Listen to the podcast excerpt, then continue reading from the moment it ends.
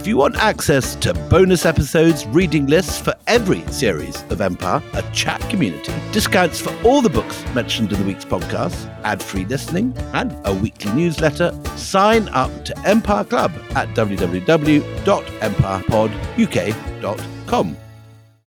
When you need mealtime inspiration, it's worth shopping Kroger, where you'll find over 30,000 mouthwatering choices that excite your inner foodie. And no matter what tasty choice you make, you'll enjoy our everyday low prices, plus extra ways to save, like digital coupons worth over $600 each week. You can also save up to $1 off per gallon at the pump with fuel points. More savings and more inspiring flavors make shopping Kroger worth it every time. Kroger, fresh for everyone. Fuel restrictions apply.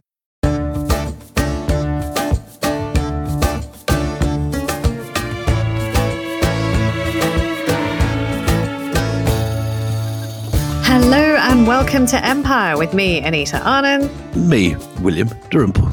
I'm having that moment again where I'm seeing double, William. I see two of you.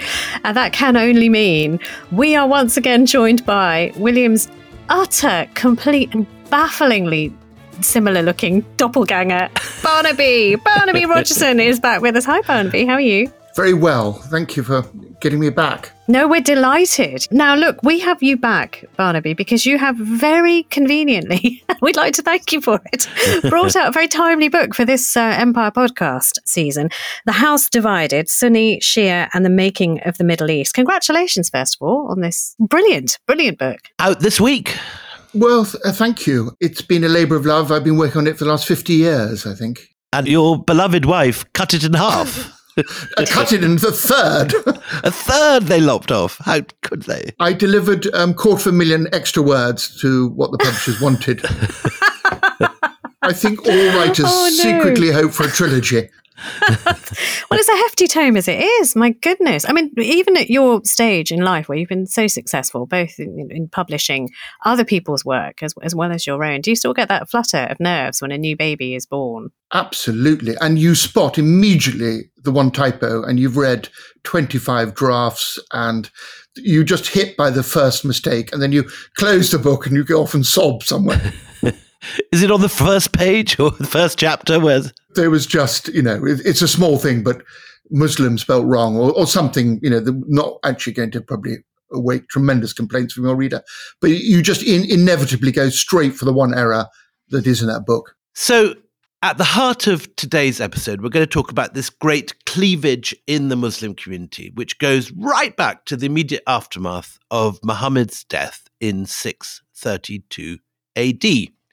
And the split is between those who supported the elevation of his son in law and cousin Ali, who were the Shia, and those who supported Muhammad's closest companions, Abu Bakr and Omar, and they became the Sunni.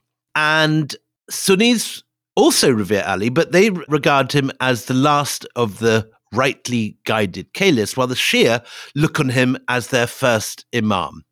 Anyway, this division in the community reached its peak at the Battle of Karbala, which sees the death of Muhammad's grandson and Ali's son, who is Hussein. And for Shia, this is a symbol of the struggle for right against wrong, for justice and truth against injustice and falsehood. And the shrines of these two men, the shrine of Ali in Najaf and the shrine of Hussein in Karbala, are the two sacred pilgrimage places for Shias. So, Barnaby, the subject which you've been talking about, and I've heard you talk about and heard speak about for so long, suddenly is the focus of every news program. It's uh, the front line of of the current war in the Middle East. Tell us about how important the Sunni Shia divide is. It's at the heart of everything, and it remains incredibly alive and incredibly elusive to pin down. And it's always constantly being trying to be compared to Christianity with Protestants and Catholics. It doesn't work out that simple. And you sh- we should say, I mean, the, the reason William is, is saying that, you know, news programs in particular are concentrating on this is because Iran is front and center of the news agenda once again, because what's going on in the Middle East. And Iran is a, a Shia country. If you had to just codify, for those who don't know, what are the major differences between Shia Islam and Sunni Islam? I'm going to immediately go against that question by reminding us how much is similar. Exactly the same prayer rituals, word by word, exactly the same Quran, exact same traditions of Hajj. It's incredibly similar. There's just a different sense of aspiration and history. Because the, I mean, the characterization often, culturally, certainly in, in Western media, is that the Shia are much more austere, dressed more soberly, uh, have more rules to follow to the letter. I mean, that kind of thing. I think they are both very, very similar because there's tremendous range of of sort of mystical practices within both systems. I'm tremendously sympathetic to the Shia having this live tradition. Before being an Ayatollah, you've got to, a bit like a PhD, you've got to contribute something new to the religion.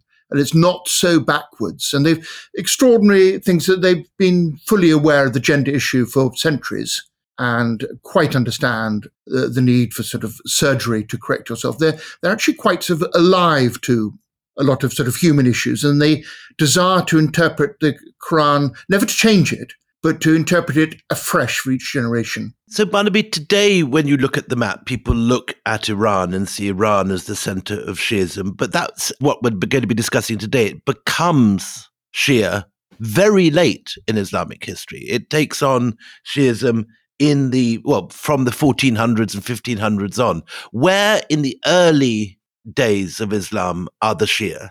So, after this coup, power then falls into the hands of the four caliphs.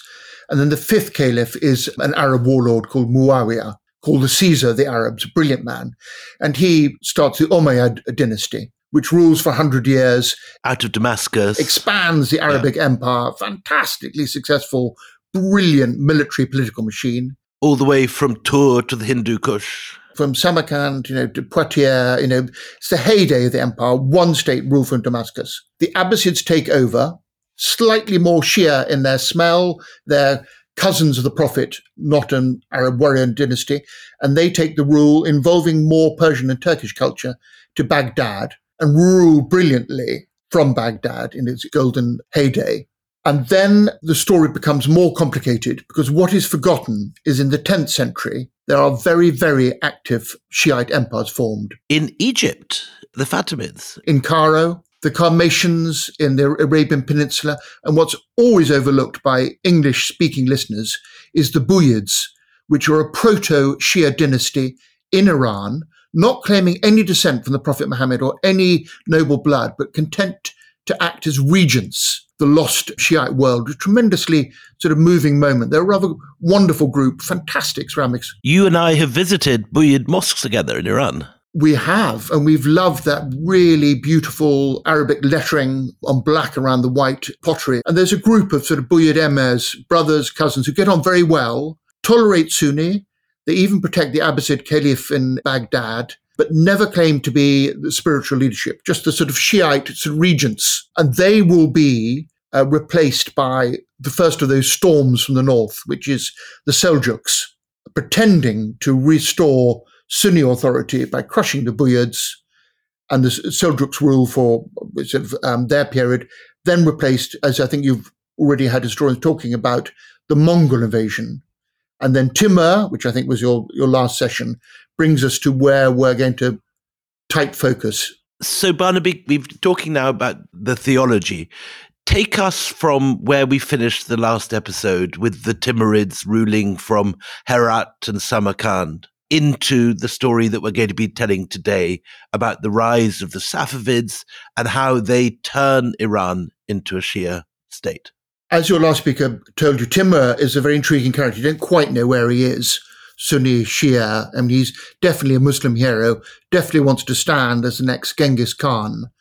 And we know he even visited um, Ardabil, this Sufi shrine in the Kurdish mountains somewhere in, in Western Iran, and, you know, released prisoners of war out of respect for this sheikh. And after he dies, the authority of his heirs crumbles and is replaced by uh, the so-called white sheep and the black sheep Turks, great emirs in, in Central Asia, in Iran. And you, um, William, have, have, like me, have stumbled around the streets of Mardin and seen the beautiful mosques and madrasas built by these emirs. They, they're, they're no nomads. I mean, they are extraordinary cultured characters. Describe them. I mean, for those of us who haven't stumbled around those streets, what do they look like? Why are they so compelling? Oh, Mardin is one of the most beautiful cities in the world. Wonderful place. Perched up, looking down on the plains of, of Mesopotamia. And all the mosques and madrasas have got natural spring water flowing through the back of their walls. So the ablution fountains are fed by sort of God, and the air is wonderful. There's about 12 terraces on the mountain falling down, as William says, to Mesopotamia. I think uh, our current king is quite rightly obsessed by the beauty of Mardin and thinks it's one of the great role models I didn't know that. for the world. And so we've got white and black sheep Turks. We've, we've got um, six or seven emirs over what is going to be the Ottoman Empire fighting it out. Quite a lot of confusion, plus some of Timur's heirs ruling in Turkestan. And then suddenly this hidden spark comes from the young heir, the seventh of the Sufi Brotherhood, descended from the seventh Shia Imam, uh, so holy, holy bloodline. Through his mother's mother, he's descended from the Empire of Trebizond. The Byzantine Empire of He's, he's got Yes. Byzantine blood. He's got the blood of Genghis Khan in his veins. He's got the blood of Timur in his veins. That's a rich cocktail. So it's a rich cocktail. And he, like a sort of mad but better than we can dream of Robin Hood story, sees his father and his elder brother killed, age seven, has to go hiding in the mountains of Gilan, northwest Iran, a prince in the heather. He comes out of the mountains, age 12, and leads his first holy war with 5,000 Shia sort of martyr hero armies. And this just cuts like a knife through this group of, of emirates. And this is Shah Ismail, the first of the Safavids. The first of the Safavids, but he, he comes from this very, very respected line of, of Sufi sheikhs at Ardabil. The most beautiful carpet in the world you can see in the V&A, that comes from Ardabil. Oh, that enormous carpet when you walk into the Persian room. Absolutely. And That's I went to the room with our mutual friend Bruce Wannell, who showed us the treasures of Ardabil. And we got a scent of where the Safavids came from. Okay, so just origin stories. I mean, that's one thing that we, we like to put flesh on the on the bones of mythical and legendary figures. So Ismail was born in, in 1487. What was the world around him, his family? I mean, were they wealthy as well as having this great lineage and this bloodline, this cocktail of very potent blood? Did he have a wealthy background? What was it like? potentially very wealthy because his grandfather Uzun Hassan was the emir of the White Sheep Turks, but his own father had been driven into exile. So you have that very extraordinary Islamic tradition of the very powerful families also being very poor, able to escape and live as refugees. So you don't have a system that we can compare in England to a French prince or, or a Norman duke with great castles. You have the love of the people, you have nothing. And so Ismail is of the succession of Sufi mystics who really possess nothing of their own, but accept gifts from their followers. It's incredibly powerful. We should say perhaps what Sufism is for those that don't know it. Sufism is mystical Islam, and it exists across the boundary of Sunni and Shia. You can be a Sufi and you can be Shia. You uh, can be a Sufi and you can be Sunni. Okay, and what did he what did he look like? I mean, do we do we have any accounts of what he what he looked like? Yeah. We have, because I'll get overexcited, but this is actually an, uh, an Italian chronicler of noble presence and a truly royal bearing, as in his eyes there was something, I know not what, so great and commanding, which plainly showed that he would one day become a great ruler. Nor the virtues of his mind discord with the beauty of his person, as he had an elevated genius, and such a lofty idea of things as seemed incredible at such a tender age. He had vigour of mind, quickness of perception, and personal valour, never equalled by any of his contemporaries. And this, another Italian, just in case I'm being biased, describes Ishmael as fair, handsome, and very pleasing. He is almost worshipped, especially by his soldiers. Many of him fight without armour, being willing to die for their master. And, and portraits have him as a redhead as well. Yes, Anita's looking disapproving at this point. No, no, no, no. I like a redhead. I, I have no problem with a redhead at all. But I mean, that that's that sets him apart too. I mean, is that is it true or is it sort of iconography later to set him apart as a sort of golden haired creature? No, no, because we know the Shia, amongst their advantages, don't have that that Sunni prohibition of art. So there were all sorts of architects, painters working at his court. And so we have accurate depictions of him. And we also have that sort of, he can be claimed by the Kurds as one of them. The Iranians are passionate about him. We know he spoke Turkish. Azeris claim him as one of theirs. There's Georgian blood. There's, you know, I can't think of a character as charismatic in any of world history apart from Alexander the Great. And writes poetry. And writes. Fan, do you want me to declaim some of his poetry? Well, the answer, of course, will be yes. Of course, we want you to do that. I am Zal's son and Alexander. The mystery of I am the truth is hidden in this my heart. I am the absolute truth, and what I say is truth. I belong to the religion of the adherent of Ali, and on the Shah's path I am guide to everyone who says, I am a Muslim. My sign is the crown of happiness. I am the signet ring on Solomon's finger. Muhammad is made of light, Ali of mystery. I'm a pearl in the sea of absolute reality. I'm Khatai, the Shah's slave, full of shortcomings.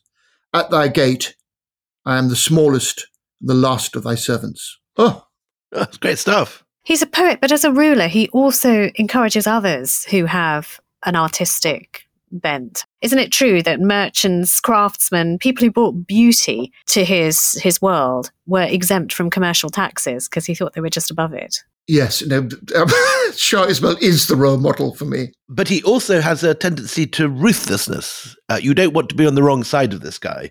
He pursues his enemies, he's vengeful, and he can be quite cruel. He can be very cruel. There was a city who hadn't respected a, a Sufi savant, and he surrounded the entire city with his army and made certain that no single human escaped the massacre.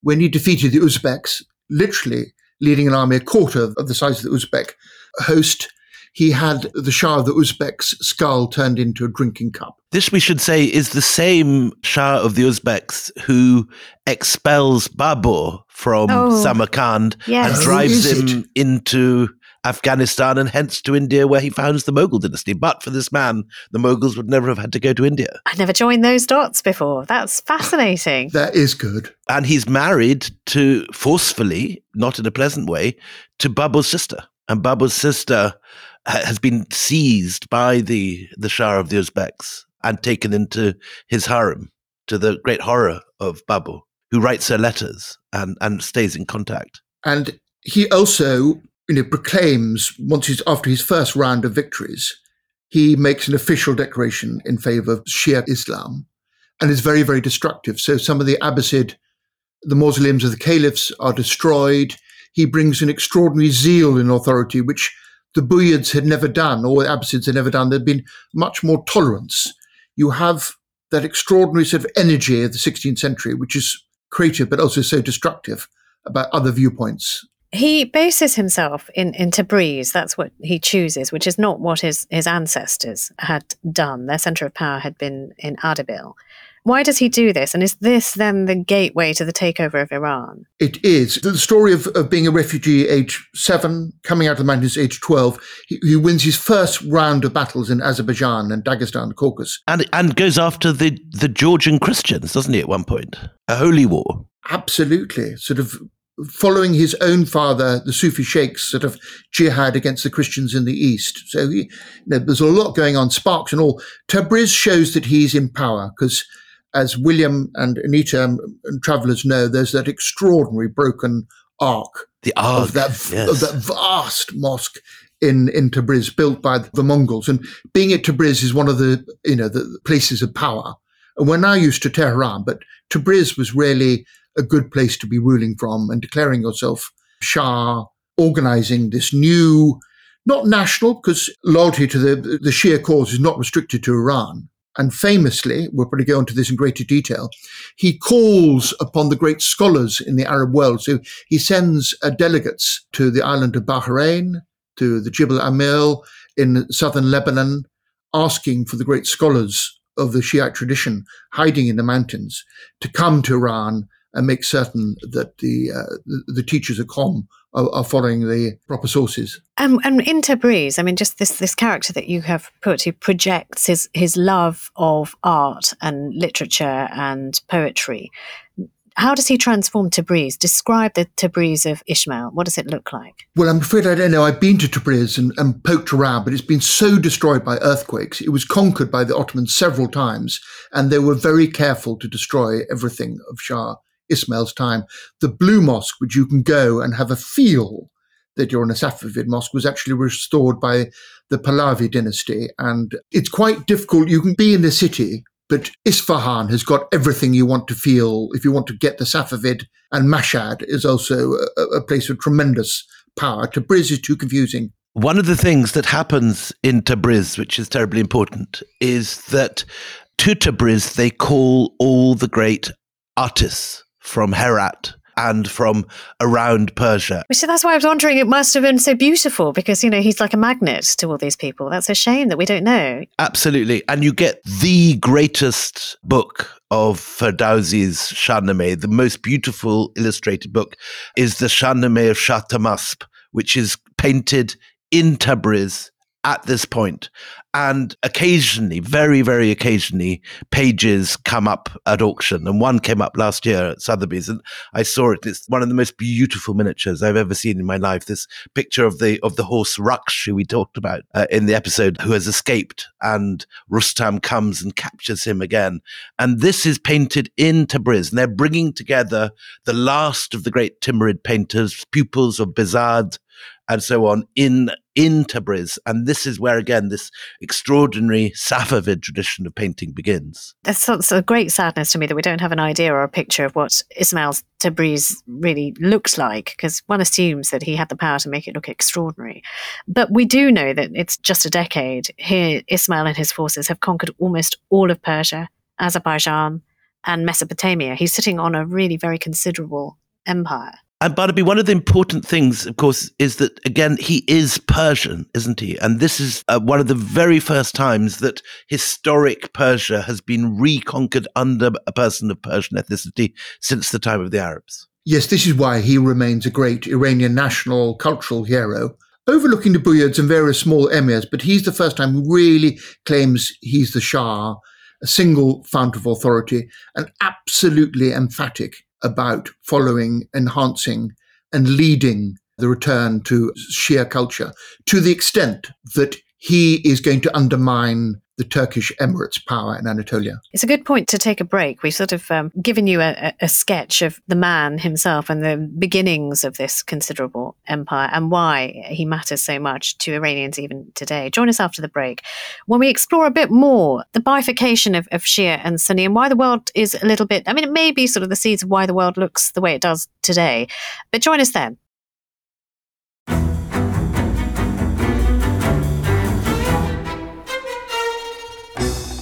I'm Anthony Scaramucci, former White House Director of Communications and Wall Street financier. And I'm Katty Kay, US Special Correspondent for BBC Studios. I've been covering American politics for almost three decades. Welcome to The Rest is Politics US, brought to you by Goalhanger. Go on, tell us, were those donations you made, like Obama in 2008, was that idealism? Were you hoping to get something out of these campaigns that would serve your own business interests, for example? So I think this will either make this podcast incredibly successful, Katty, or people will be horrified and they'll shut it off right now because I'm going to be very real with you. The Obama donation, I had gone to law school with President Obama. We were not classmates. I was a few years ahead of him. It was 2007. He was then Senator Obama. I had a check in my breast pocket. I went over to the senator. I said, Senator, I said, you and I didn't really know each other in law school, but I'm about to hand you a big check. Can I lie to my friends and tell them that you and I knew each other in law school? Well, Obama looks at me, had the best smile in American politics since Jack Kennedy. Forever. Yeah. He lights up. He looks at me and says, I'll tell you what, if you double the amount of the check, we'll take it back to Hawaii. Okay. And I looked at him. I said, You're done. I had another check in my pocket. I ripped it up. I doubled the amount of the check. And I'm going to tell you right now, I've been to more White House Christmas parties during the Obama administration than the Trump administration. In this pivotal year for the United States, democracy, and world affairs, Britain's biggest podcast, The Rest is Politics, is launching stateside. Uncovering secrets from inside the Biden and Trump inner circles and how they shape the world's most important economy, but also the global economy too. New episodes are released every Friday morning. Just search The Rest is Politics US wherever you get your podcasts.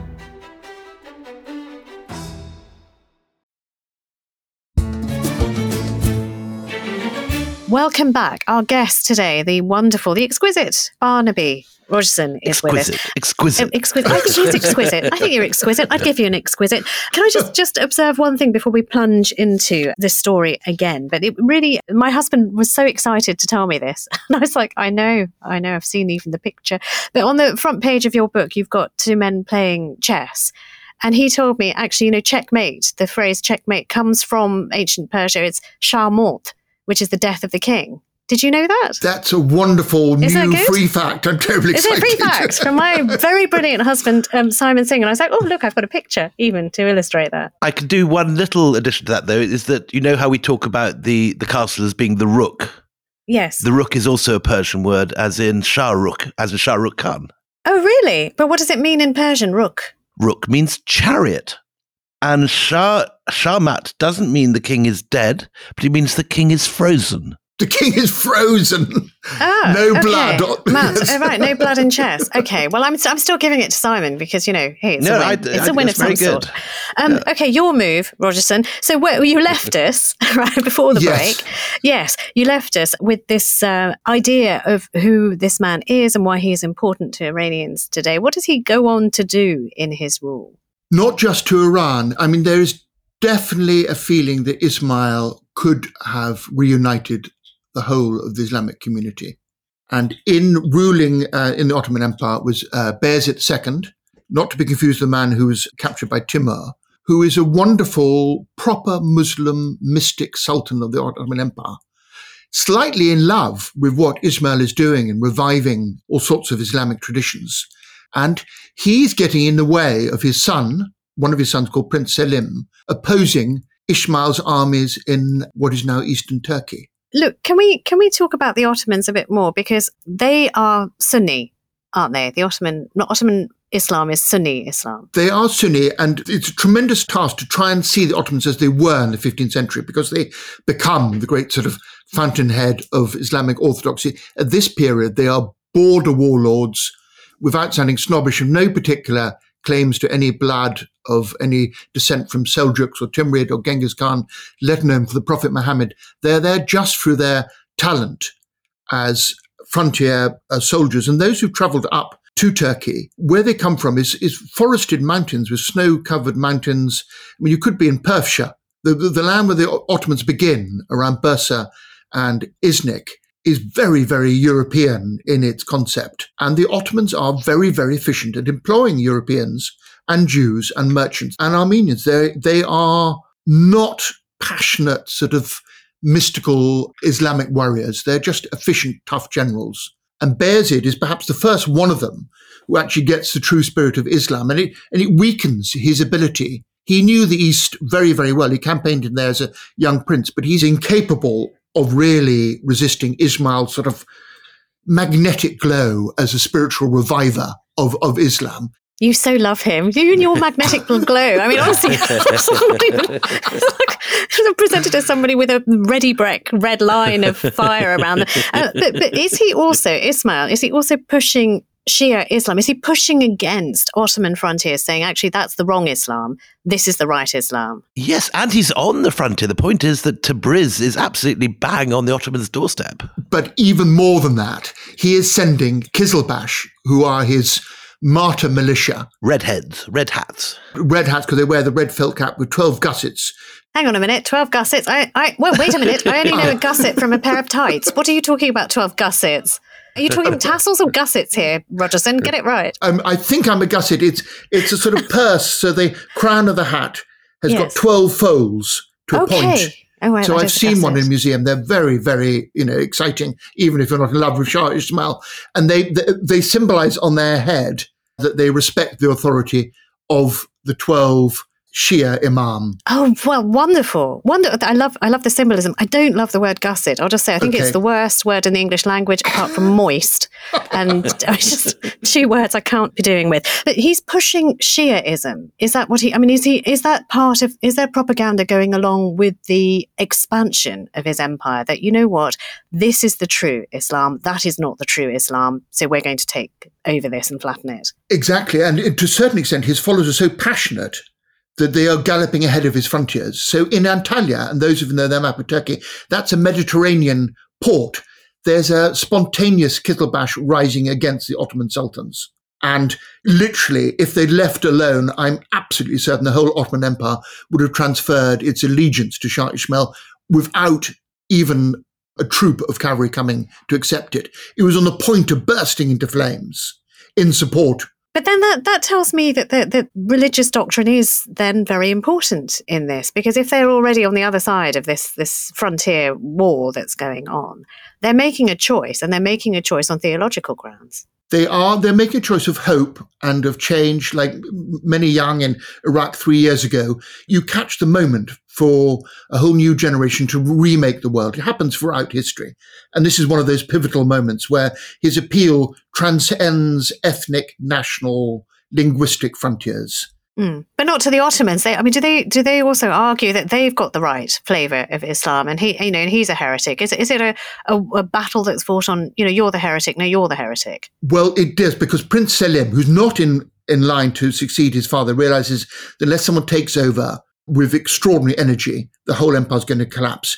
So he has to depose his saintly old father, send him off to Thrace, get rid of his elder brother, and take over the Ottoman Empire. He gets the scholars together and gets them to condemn the Shiite traditions. This is the assembled scholars who judged the Shia to be unbelievers and heretics. It is necessary and a divine obligation they be massacred and their community be dispersed. So, armed with this fatwa from the pocket Sunni scholars in Istanbul and Edirne and uh, Bursa, Selim takes on an extraordinary savage war. He's already made a list of all the major Shia supporters throughout Anatolia. And when he marches, he massacres possibly between 40 and 80,000 Shiite devotees across Anatolia in his confrontation with Shah Ismail. So this is as bad as anything that we've experienced. And what, what date again? Remind us of the date. Dates are so important with this because these are the seeds of what we see in the world today. So where where, where does this start? So this spontaneous rising in Antalya, not terribly good in dates, but about 1511, Selim realizes that the old man is not good enough for the job, deposes his father in 1512. By 1514, he's advancing with the Ottoman field army, led by him in person. He doesn't trust anybody else, quite rightly, because on one of the camps, some of the Kizilbash troops, even within the Ottoman army, fire their bullets into the Sultan's tent. I mean, we're on the point of absolute conflagration, of revolution, of war. And Selim knows he has to absolutely push for a battle. We've got to use the Ottoman army. Barnaby, you talked about this fatwa whereby the Sultan gets the authority of the ulema to suppress and massacre the Shiites. Are there precedents for this before in Islamic history, or had had there never been a, a major Sunni Shia massacre on this scale before? I think this is uh, the great turning point. People believe that Selim's massacre was the first proper doctrinal inquisition. I think before in Islamic societies, leaders could be deposed, but no one would make an inquisition. So this is the first time we're rooting out people's beliefs and punishing them from that. But specifically, this Sunni Shia cleavage. You painted a picture at the beginning of this podcast of, of a, a certain porousness of belief that there wasn't stark, you are Sunni, you are Shia in the early period. But the sort of massacres that we're talking about here, is that what creates the bitterness and the division which goes forward to our, to our current day? It's not the beginning of it. It's in the intensification. There are definite massacres on both sides throughout the Buyid, Fatimid, Carmatian wars. People were being killed for their belief through every century. And our, our, mutual friend Bruce was very emphatic about that. He said, remember the, the race riots in Baghdad in the 10th century, where Sunni and Shia were backing different factions of army Turkic generals. It is an aspect of Islamic society, but I think this is the most, well, perhaps the most documented and intense instance of it. This is also the moment in which the Ottomans and the Safavids first face off as absolute enemies, one representing the Turkic tradition and Sunni Islam, while by now the Safavids have become identified specifically with Persianness and Shiism. It's slightly more complicated because um, Shah Ismail speaks Turkish, and most of their really good soldiers are always Turks. Right. Oh, um, wow. but then, as these two sides are fighting each other, and as Selim is, is massacring those who, who are Shia, is there a litmus test that is applied? Because uh, you know, if they, if they are Turkic and Shia, as you say, and it's sort of a mixture of people believing a mixture of things on this in this borderland, is there a litmus test by which they say, you know, can you answer these three questions, and if you answer them a certain way, you're going to die? I mean, how how do you pick people out then? Selim has made a, a register of those he's going to take out, but there's also a propaganda going on. So there are public letters between Sultan Selim to Shah Ismail. So I've quoted again here. So this is Selim the captain of the vicious, the chief of the malicious, the usurping Darius of his time, the malevolent Zahek of his age, the peer of Cain, Prince Ishmael. So that's one letter. and uh, so, but these are public wow. and read out and obviously relished by us and I imagine by the, the readers of their day. Brilliant. Okay, I mean, that makes a love loss between them very clear. We haven't talked about what Selim was like. I mean, we've talked about Ismail. Is this Selim the Grim? Yeah, so was he grim? Because that was his moniker. I mean, how grim was he? Selim was grim until recently. It was a, a little humorous aside in, in if you're getting on badly with your neighbor, they would say, may you be a vizier under Sultan Selim because they didn't really? last long because he was so brutally efficient. But it's a normal story. His dad loved someone else. He didn't get on with the old man. He was a brilliant young soldier himself. And one of the jobs to check if you were good enough as a prince of the Ottomans is you were sent to govern uh, in the north, the northern frontiers of the Ottoman Empire. And he proved himself incredibly efficient. And also, I'm just going to give you a tiny bit. It's sort of Sultan verse day. Uh, this is Sultan Selim. Every morn my hosts of fancies ride a streams of tears to war. Every evening fickle fortune winds me in her wanton hair. Still alone, a lonely stranger in strange lands, I roam afar, while around me march the sullen guards of grief and pain and care. Till I've read life's riddle, emptied its nine pitchers to the end, never shall I, Sultan Selim, find on earth a faithful friend. And I think that that's him talking about the toughest job, you know, in the world.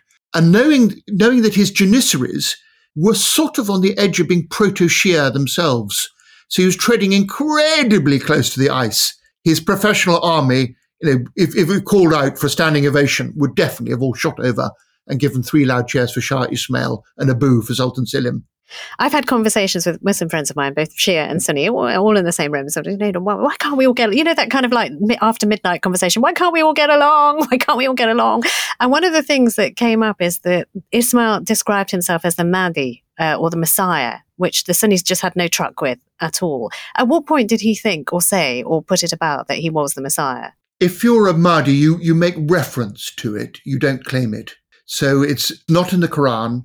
Some fairly dubious hadith about the Mahdi, which seems to be much more sort of Christian influence about the coming of the end of the world. It's, it's not theologically correct Islamic. It's popular belief buttressed by some fairly sort of dodgy traditions. Ultimately, a Zoroastrian idea. So coming back home to, to Persia. Is it? Well, th- th- I would love to follow that up. The Messiah starts off in uh, in Zoroastrianism and, and enters Christianity that way. It's just a title. You're, you're saying that you know actually even the followers of Ismail wouldn't have regarded him as the Messiah. That's just not a, a not a thing. It's one of those currents of belief that is always around in every Islamic society, watching for the end of days. The Quran is full of prescriptions about the end of the world and the day of judgment. That's absolutely clear. We know that the end of the world is due and there are signs for it, again, traditions.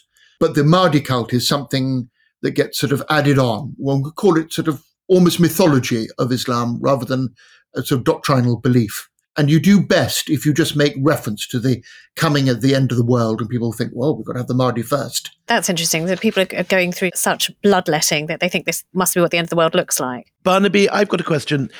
At this point, how much of Persia is already Shia? A tiny minority, or, or quite a lot of people would identify themselves as Shia?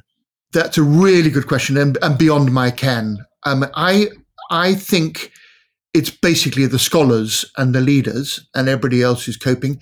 Everybody is sympathetic to Ali. Sunni and Shia weep for, for what happened at Karbala with Hussein. The emotional background of, of being proto Shia is there for every Muslim. Yes, in, in, the Sufi shrines here, when when I go to Sufi shrines in Delhi, Nizamuddin or Mehrauli, a lot of the qawwals, which are Sunni qawwals, are for Ali. Ali, Ali is the great cry. And oh God, yeah, I never thought of that. Of course, I mean Nusrat Fateh Ali Khan, one of the most famous and most extraordinary Qawwali singers, very much part of the, the Sunni tradition. One of his biggest bangers, as we say, is Ali Maula, Ali, Ali Maula, Ali yeah, Ali, yeah. which is you know an absolute. If you if you um, know what I, I, mean, you will know what I mean. And if you don't, just look up Nusrat Fateh Ali Khan and Ali Maula. It's it's a real heart thumper uh, of, of a Qawwal uh, poetry, sung poetry. And it is interesting that, that, you know, one way of looking at Sufism is all the attraction of Shiite culture and belief practice given a sort of Sunni gloss in a way. So a Sufi can have everything that the Shia can do, music, art, you know, belief, poetry, but can still keep within their within their the frontiers of their own traditions. But Barnaby, what I want to get an impression of is how far is it during the reign of Ismail that you begin to get Persia moving from a partly Sunni, partly Shia hodgepodge to being this bastion of Shiism? Because this happens during the reign of Shah Ismail, doesn't it? It does. And how does it happen? I'm not sure if we're allowed to now talk about the Battle of Chaldiran. Well, we can, of course. So, I mean, you know, you have Ismail who has successfully pushed back the boundaries of his own empire. He's persuaded people, even on the Sunni side, that uh, Shiism is, is the true way, the true belief. But he does, I mean, the man that you've said is kind of undefeatable does get defeated eventually. How does that look? Well, that, that is the turning point and the crux, really, of our, our whole morning together.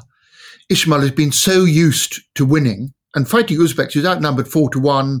He takes his wives into battle. He's so secure and confident, and he leads from the front. He's an incredibly charismatic general. And at Chaldiran, he meets um, the adversary who's going to master him. Selim knows that he's he's got 12,000 janissaries, absolutely up to the date gunpowder technology, muskets, and also unbelievably, because we're talking in the, the, frontiers, the mountainous frontiers between Turkey and Iran, very rough territory. He's got a mobile artillery force of 500 cannon.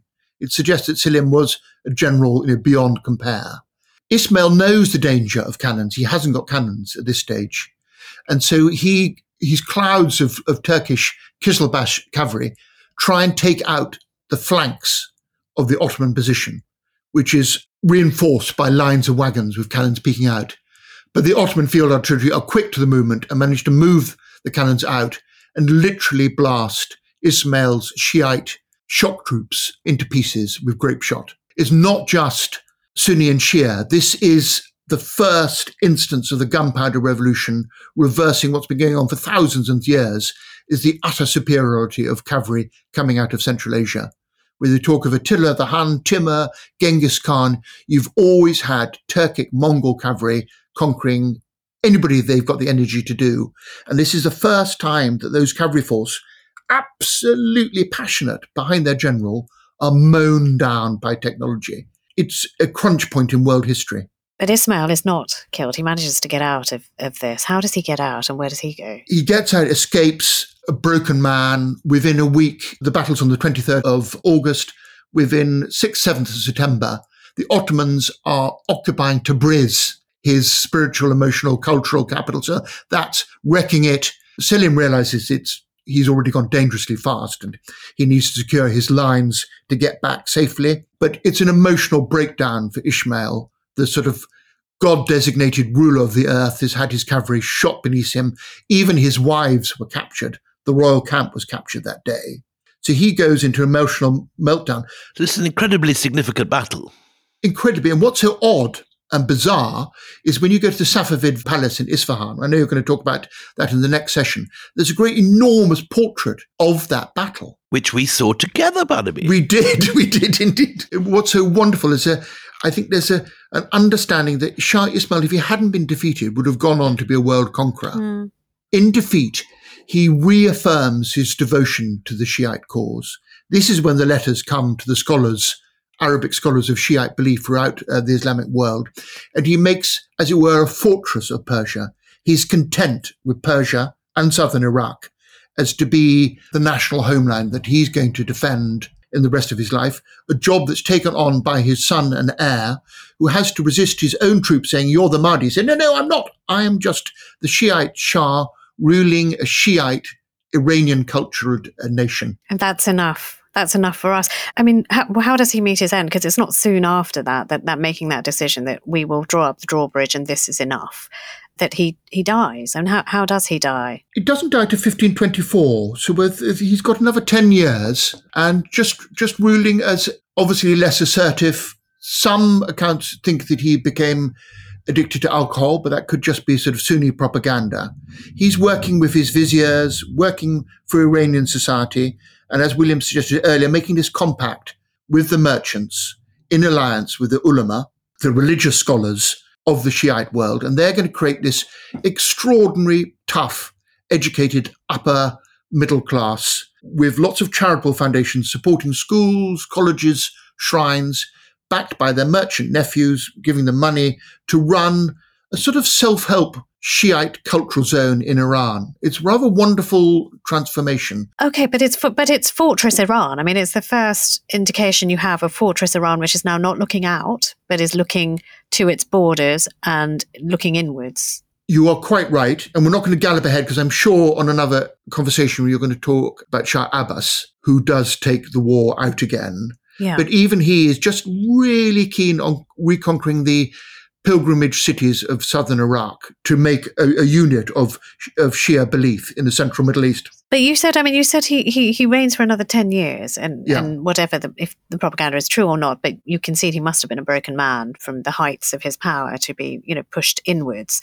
But he dies at, is it right, 37? So he did all of this at such a young age. Such a young age. And, and they, we must write, you know, um, we'll make a film about this, you know, the seven year old escaping to the mountains, declaring yourself Imam age 14, having won your first round of military victories age 12. I've got a 13 year old. He can't declare his bed made. I don't understand how people do this in the olden days, honestly. Creating, you know, all the poetry, commissioning, you know, it's literally beyond our belief system. But Barnaby, just to clarify, so at the opening of this podcast, we had a very confused political and theological jigsaw with different groups controlling different areas.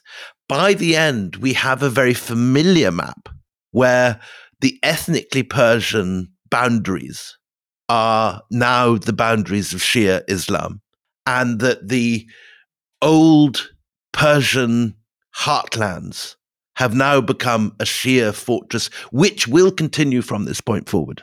It will, but we must just remember that there are identifiable Shiite spiritual homelands in Lebanon, Bahrain, Eastern Arabia, Iraq, which are not dependent on Persian military power.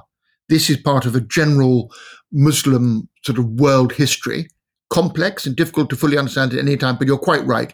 Persia has now become the, the leading bastion of the Shiite nation. And the Ottomans, to define themselves, to stop themselves losing support of their army, will push the Sunni card more relentless, become more religious. Sultan Selim the Grim's son is Suleiman the Magnificent. He's Suleiman the, the lawgiver in Turkish habit because he's creating the great sort of carapace of of formal Sunni support are going to become the great Sunni sort of world hero. It's so fascinating. This so it's like watching a Polaroid develop. At the opening of this uh, of this period, we have a very confused mush of colors, and that throughout the life of Shah Ismail, it comes into sharp focus, so that the boundaries of Persia today against modern Turkey are more or less where the Battle of Chaldiran leaves them, or the aftermath of Chaldiran leaves them.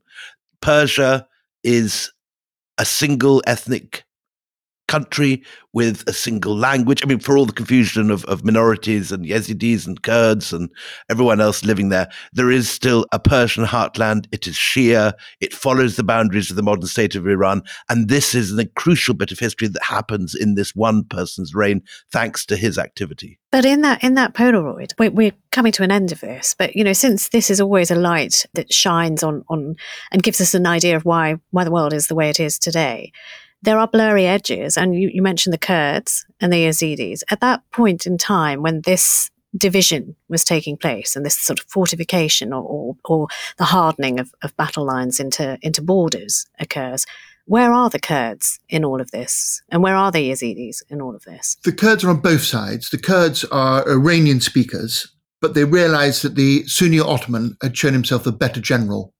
And so most of the Kurdish chiefs make their peace with the Ottoman Authority on the back of Chaldiran as well.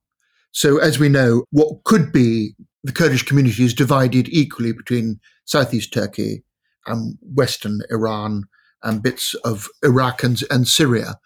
But this this is the time when the Kurds, who are by nature Iranian, they look back on their heritage as being the Median. They're the the heirs of the Median Empire, the ancient empire. They absolutely know their Iranian linguistic history. But this is when they start making their deal on the side of the Ottomans. At the same time, the Georgians, by and large, go with the Persian card. So when Sultan Selim's army retreats in good order from the victory of Chaldiran, its only adversary worthy of it are the Georgian cavalry working on behalf of Shah Ismail. So all sorts of sort of crossovers are happening. It is a neat line. We suddenly see Sunni Turkey and Shia Iran developing, but there are many, many complexities in the zone. And what about the Yazidis? Yes, but they're on the border zone. So it's quite a good way to hold on to what you believe in. There are also Syriac and Assyrian Christian communities. In the Tur Abdin, those wonderful early Christian monasteries very close to Mardin.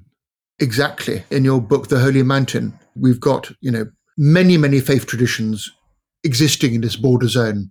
Barnaby, one final thing. The great Shia shrines in Iraq, Karbala and so on, the places at which Shia devotion is centered, after the Battle of Chaldiran, they become Ottoman territories, don't they? We have a Shia country on the edge of the, the main Shia shrine, but the Shia shrine is in enemy territory and it's a, a ding dong war um, with Shah Abbas. It, uh, the, the, frontiers will change two or three times.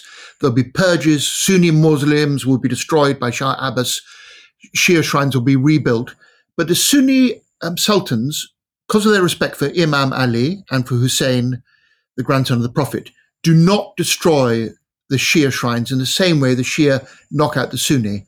So there is a sort of a growing sort of majesty in the Ottoman rule of being able to cope in the end with sheer belief. Barnaby, thank you so, so much because this is a period I don't know at all. And you have painted a, a, wonderful picture of how something very chaotic and complicated becomes something much less complicated. And your wonderful book out today. The House Divided Sunni Shia and the Making of the Middle East.